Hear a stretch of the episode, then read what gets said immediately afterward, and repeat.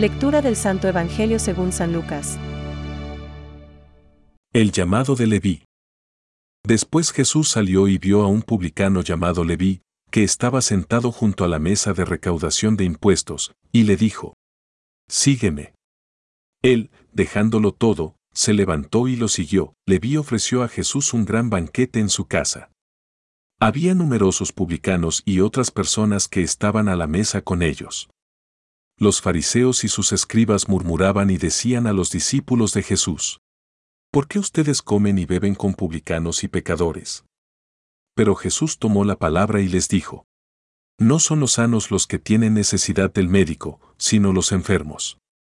Yo no he venido a llamar a los justos, sino a los pecadores, para que se conviertan. Es palabra de Dios. Te alabamos, Señor. Reflexión. No he venido a llamar a conversión a justos, sino a pecadores.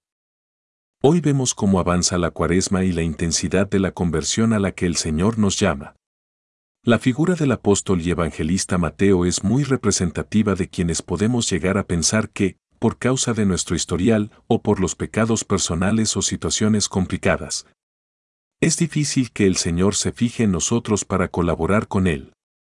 Pues bien, Jesucristo, para sacarnos toda duda nos pone como primer evangelista el cobrador de impuestos Leví, a quien le dice sin más. Sígueme con él hace exactamente lo contrario de lo que una mentalidad prudente pudiera considerar si quisiéramos aparentar ser políticamente correctos. Leví, en cambio, venía de un mundo donde padecía el rechazo de todos sus compatriotas, ya que se le consideraba, solo por el hecho de ser publicano, colaboracionista de los romanos y, posiblemente, defraudador por las comisiones, el que ahogaba a los pobres para cobrarles los impuestos, en fin, un pecador público. A los que se consideraban perfectos no se les podía pasar por la cabeza que Jesús no solamente le llamara a seguirlo, sino ni tan solo a sentarse en la misma mesa.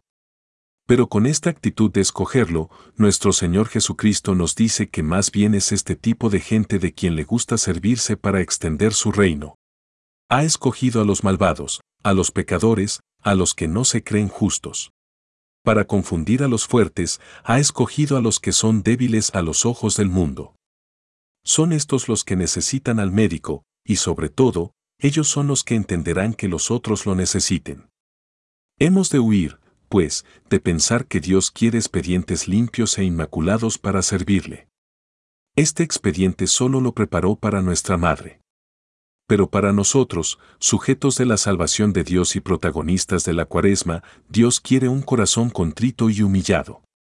Precisamente, Dios te ha escogido débil para darte su propio poder. San Agustín. Este es el tipo de gente que, como dice el salmista, Dios no menosprecia. Pensamientos para el Evangelio de hoy. Puedes sanar, si quieres. Ponte en manos del médico, y él punzará los ojos de tu alma y de tu corazón. ¿Qué médico es este? Dios, que sana y vivifica mediante su palabra. Pues por medio de la palabra y de la sabiduría se hizo todo. San Teófilo de Antioquía. Un dato que salta a la vista. Jesús no excluye a nadie de su amistad. No he venido a llamar a justos, sino a pecadores. El buen anuncio del Evangelio consiste precisamente en esto. En el ofrecimiento de la gracia de Dios al pecador. Benedicto XVI. Jesús invita a los pecadores al banquete del reino. No he venido a llamar a justos sino a pecadores. Les invita a la conversión, sin la cual no se puede entrar en el reino, pero les muestra de palabra y con hechos la misericordia sin límites de su Padre hacia ellos y la inmensa alegría en el cielo por un solo pecador que se convierta. La prueba suprema de este amor será el sacrificio de su propia vida, para remisión de los pecados. Catecismo de la Iglesia Católica, número 545.